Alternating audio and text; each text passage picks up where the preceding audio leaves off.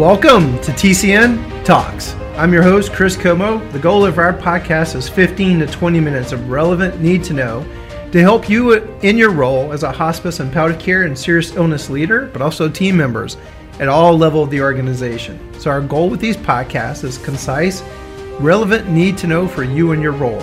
And always the bookend in our podcast is something to make you think deeper about life in general, but also to make you think deeper about our topic.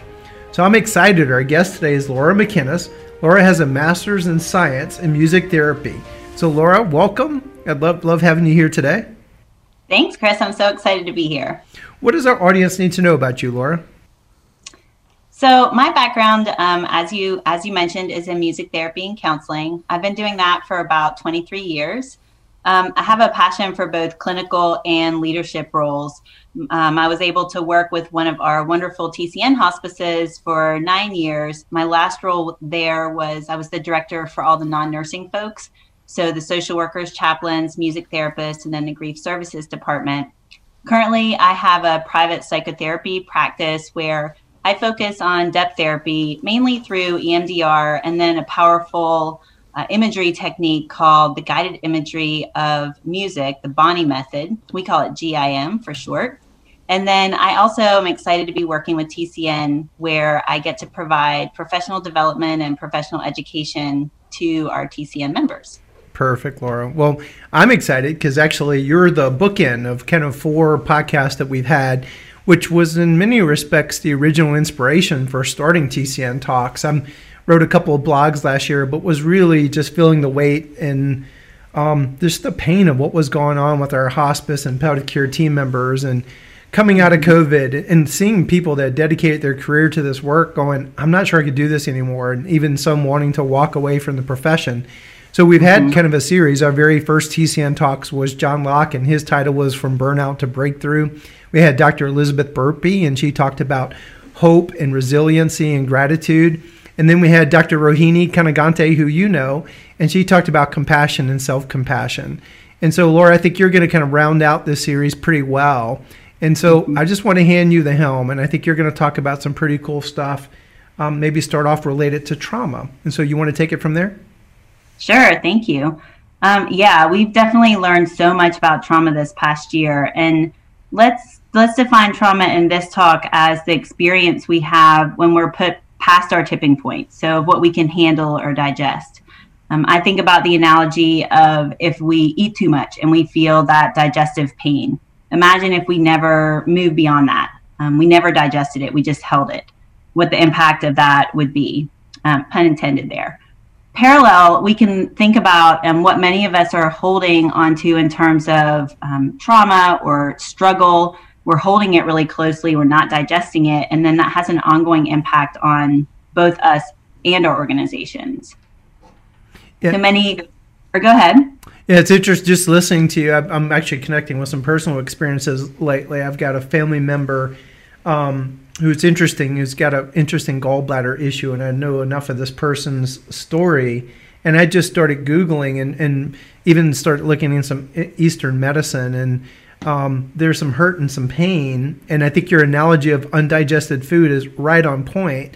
And I started talking to this person and said, Hey, this is kind of interesting, this gallbladder issue, because the person like, I don't understand why I'm having gallbladder issues.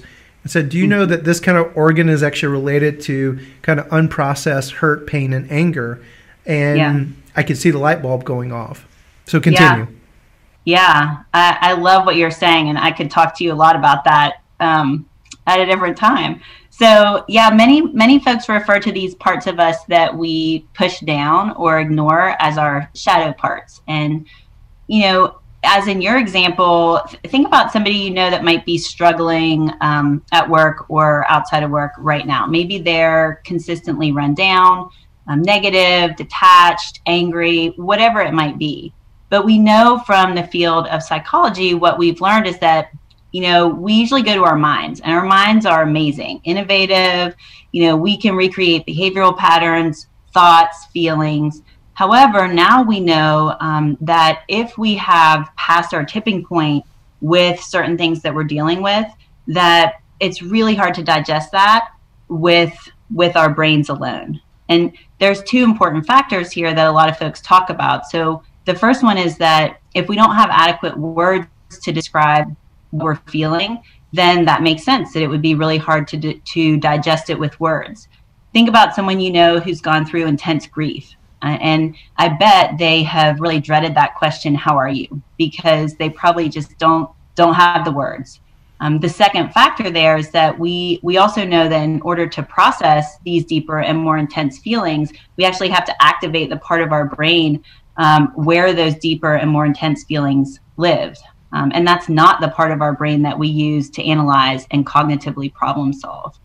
Um, you'll hear sometimes people in these situations that might be, you know, shooting themselves. So you'll hear people maybe say like, "Oh, I should be going for a walk, but I just can't get my body out of bed," or um, "I should be, you know, giving this person grace, but every time they talk, my blood boils," or um, you know, "I should be eating lunch, but every time I start to plan it, I get so anxious about, you know, all the things I have to do." So these are all examples of us trying to use our mind to work through underlying issues that might be connected to, to deeper issues. And if these underlying issues have put us past our tipping point, then again, it's super hard to, to talk ourselves through it. So, what if we use the pain in these examples to lead us to what we really needed to process? You know, what if in, instead of thinking about lunch, we really focused on our anxiety and got rid of that? What what would what would the impact there be? That's so it's almost like that's the thread that you need to keep kind of pulling upon. Mhm. Mhm. Absolutely. There's there's just this tremendous power um, in learning how to acknowledge and allow ourselves to feel what we're actually feeling, not what we wish we're feeling or what we should be feeling. We're just, you know, kind of indoctrinated our culture and society. We're very scared to go there. Um, but if we do go there, especially in a safe way, then um, the pain that we're feeling, we can move through it. We can be efficient. It's so much faster than if we are um, holding on to it. So it's about focusing on, um, you know, what what we're actually feeling, not what we should be doing. Yeah, I, boy, I really resonate with what you just said. It is like so much of our society, right? Is like, don't open that door because if you open that door, um, and that probably comes from our upbringing, societal things, and just mm-hmm. and one of the things I learned from you working with you, Laura, is that we just don't do gr- grief well. We don't even have kind of traditions and um, compared to some other cultures, like you know the the Hebrew culture and how they grieve. And at some point, you know, we did have some things like wearing black, etc. But now the American culture is, yeah, just stuff that down, just ignore it. And unfortunately, mm-hmm. it manifests itself in some pretty horrible ways. Yeah, and listening to you, I can think of a story that I can share about myself that kind of speaks to this. So, um, several years ago, I had two significant losses. I lost my mom, and then I lost a baby um, in my early 40s and um, in my second trimester. And at the time, I was doing a lot of traumatic grief work with other people. So, the grief that I was going through, I was also experiencing it at work.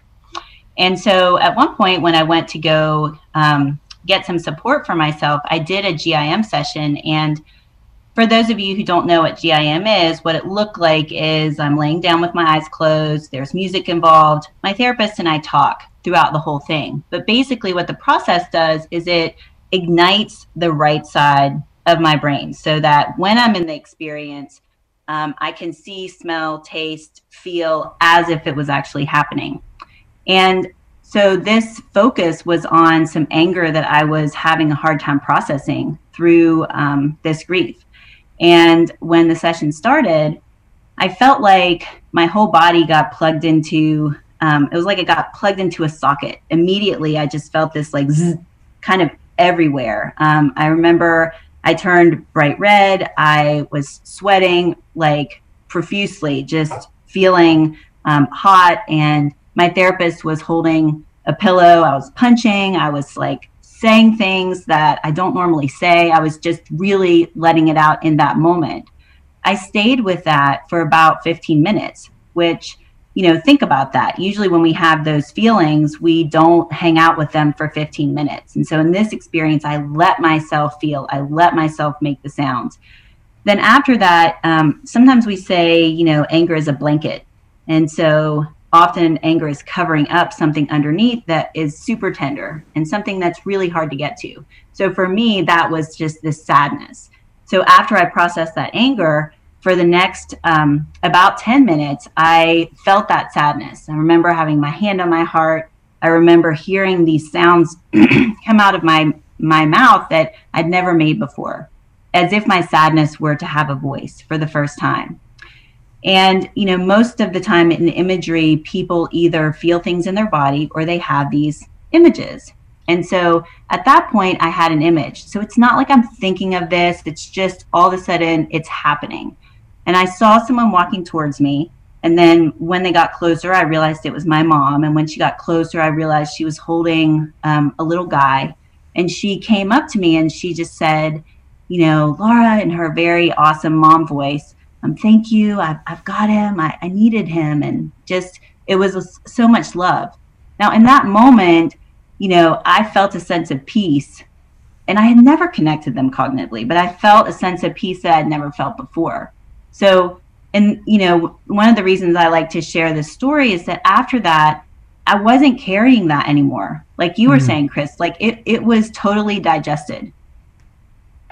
Laura, that first off, thank you. Thank you for the vulnerability of sharing that story. It is powerful. And it's interesting. I was just thinking about my own journey listening to you, and it's it's this whole kind of I'm more schooled in the left brain. I'm an accountant by trade. I was a CFO in my first job in hospice. I came from the business world. And so I'm kind of mm-hmm. thinking about our industry. Like when I came into this industry, what just struck me is this beauty of this holistic model that we really do care for people, body, mind, spirit, social, emotional component. But as we've had more of these challenges in our industry, you see where the industry is being drugged more to left brain. Financial numbers, are we hitting our numbers? More business people in the industry. In fact, one of my funny stories is my very first hospice conference, I think I was one of three males in the entire industry back in 1995. And now there's a much more balance between males and females. And I think males are much more apt to, well, what is this touchy feely stuff? Just kind of, you know, suck it up. Or I think when you and I were talking earlier, you had a quote about, you know, we were taught, don't fight in front of the children. In other words, don't mm-hmm. show any emotion, right? right. but yet, what the pandemic has exposed is this is this right brain, left brain um, mm-hmm. state of potential existence. And so, mm-hmm. so much of our, our false comforters, our false whatever, have been exposed during mm-hmm. COVID. And it's probably what's occurring. And what I love mm-hmm. what you're poking on is this is not just because of COVID. Um, mm-hmm. It's always been there. The potential that could you do this type of work and could you show up in, in such a, a, a, better way, a more amazing way. What the term yeah. we've been using in TCN is the art of showing up. And mm-hmm. what prevents us in showing up well is the things that you're actually poking on. So mm-hmm. here's I want to kind of set you up for kind of conclusion. And so so how do we digest the really hard stuff? Um, how do we do that? Yeah. So you know when we think about um, so I'll kind of give an overview and then I'll give a few few specifics. Okay. So when we think about sometimes that phrase trauma informed organization comes to my mind. Um, so again, keeping the bar high, how we show up, like you're talking about, but also when folks are struggling, um, having their leaders, colleagues, organizations support them going toward the thing that is painful, as opposed to just thinking about the behaviors. In GIM, sometimes we say shine your light on your darkness, and then it's a lot easier to to address. Um, it also, uh, of course, um, helps with destigmatize the role of mental health because I love what you shared, Chris, about you know men and women in different roles. And from my position, like I've worked with just as many you know men and women, people in all roles. And when they're in that one-to-one environment, everyone's talking about the same thing. Everyone wants to feel accepted. Everyone wants to move through their pain. But we want to help take what what's going on in those private one-to-one spaces and we want to catapult it over into our group think of our organizations. So, and I can kind of transition here to like, what's a natural question? The, the question of like, how, what are some specific things that we can do? So, number one, we can imagine if pain was the doorway. You know, whatever's happening to us, imagine that we don't go away from it, that we um, go toward it. So, number two, we can educate ourselves we can learn about trauma informed care. We can learn about trauma. we need to remember that trauma is not just being in combat or suffering a type of major abuse. We call that sometimes big T trauma. Mm-hmm. Little t trauma means all the combination of things we've been through that can put us over that that tipping point. So listen to our emotions. If we're if we're annoyed a lot in meetings, don't think about the people that annoy us. Think about our own sense of being annoyed. You know, we can use our emotion to help direct us exactly where we need to be. Number three, we can gift ourselves the container of um, doing our work. For some people, that's hiking, peer groups, therapy, spiritual practice, church, lots of options. But if you don't have a container in your calendar, probably not going to happen. So, gifting yourself that. Um, number four, we can engage our right brain. So, basically, activities that aren't based on you telling yourself what to do, but instead seeing how you're doing. So, a couple of examples here. If you're a musician, instead of learning a piece of music, imagine you could create a piece of music that were to express how you're feeling, or an art piece where you could draw how you're feeling instead of trying to draw a landscape. Going for a walk and talking to yourself might sound kind of weird, super effective, super awesome. Um, if imagine going out into a place where you could feel safe and no one people maybe aren't walking all around you and imagine that you were able to talk to the different parts of yourself. So imagine if a part of yourself felt annoyed, if a part of yourself felt powerless. Hmm. And then on that walk, imagine that you could talk to that part and imagine what that part would say back. When people do that, give the give our parts a voice and a floor. It's amazing the amount of really clear information those parts can give us. Um, we know that mindfulness and meditative practices might not help us work through the deep parts, but they sure give us the support that we need in order to stay the course and go through those darker parts. When you look at um, therapy options, you know, ask people what they do and ask about their models. We know that things like uh, models like um, inter- internal family systems, um, techniques like EMDR, somatic experiencing, sensory motor, GIM, all of these things are really geared towards getting down to those deeper places. So ask your therapist what they do and how they're going to do what you want what you want support with. And then the last thing is share your experience. You know, we have so many fake examples of happiness all over social media. We don't have enough examples of how we are all genuinely moving through and surfing the waves that we all go through every day. So, to your comfort level, sharing that not only helps you, but it really supports your community. Yeah, I remember one of the most powerful presentations we had, Laura, back in our days working together at Four Seasons. Is this guy? The key the key words were it's normal and it's necessary. It's normal and it's necessary.